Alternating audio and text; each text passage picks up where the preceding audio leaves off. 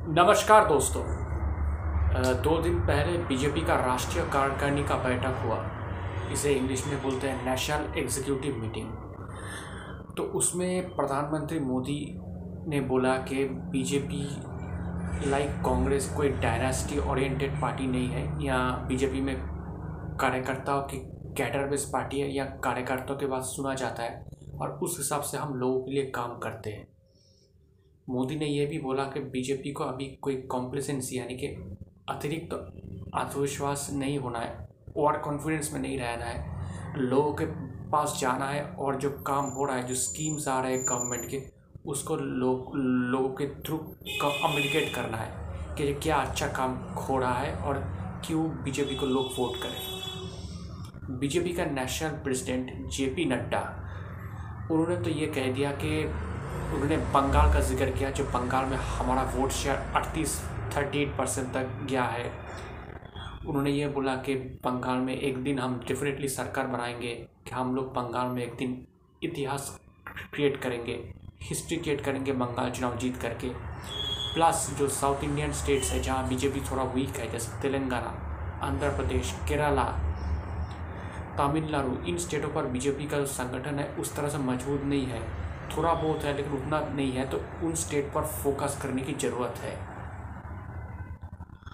और इस राष्ट्रीय कार्यकारिणी में एक रेजोल्यूशन पास किया गया, और इस रेजोल्यूशन को जो मतलब जो पास इस रेजोल्यूशन का जो मतलब जो बोला मतलब इस रेजोल्यूशन को जिन्होंने पास किया वो था यूपी का सीएम योगी आदित्यनाथ पहले जो क्या होता था, ये सब रेजोल्यूशन कोई पार्टी का सीनियर नेता करते थे, जैसे राजनाथ सिंह हो और भी कोई सीनियर लीडर जो बड़ा नेता लेकिन योगी आदित्यनाथ ने किया है तो इसका ये मतलब समझा जा सकता है कि योगी आदित्यनाथ का जो कद है, वो पार्टी पे अंदर बढ़ रहा है।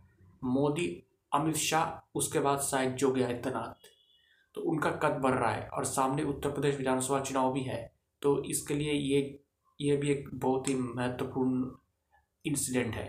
तो जिस रेजोल्यूशन को पास किया गया, उसमें प्रधानमंत्री मोदी की लीडरशिप को सराहना गया, उनकी लीडरशिप की तारीफ़ की गई कि उनके लीडरशिप में पूरा भारत आगे बढ़ रहा है और मोदी अभी जो है वर्ल्ड के सबसे पॉपुलर लीडर है। तो अब ये दिख, दिखा जा रहा है कि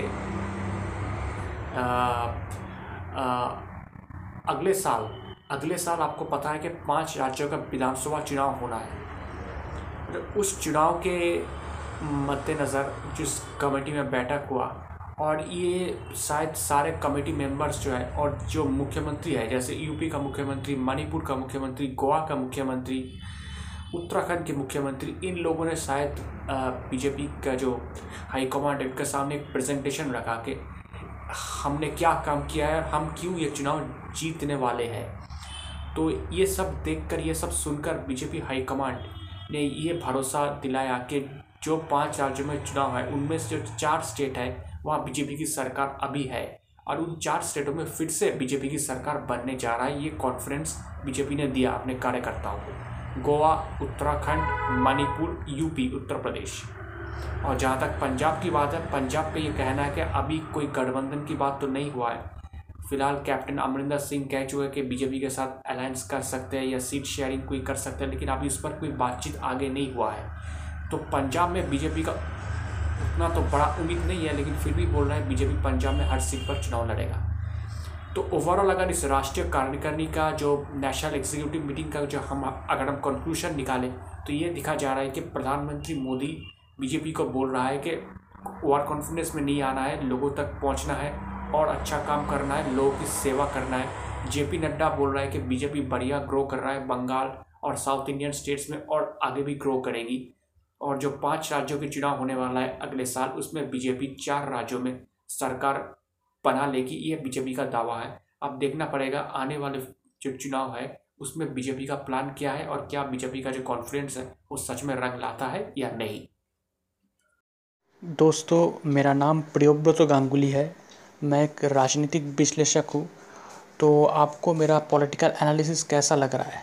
अगर आप मुझे, मेरे एनालिसिस के बारे में या मुझे कोई का कमेंट करना चाहते, कोई मैसेज सेंड करना चाहते तो आप मुझे ईमेल कर सकते हैं। मेरा ईमेल आईडी आप देखना, मेरे प्रोफ़ाइल पर है Mishti man nine at the rate of Gmail dot com Mishti man M I S T I M double A N nine at the rate of Gmail dot com शुक्रिया।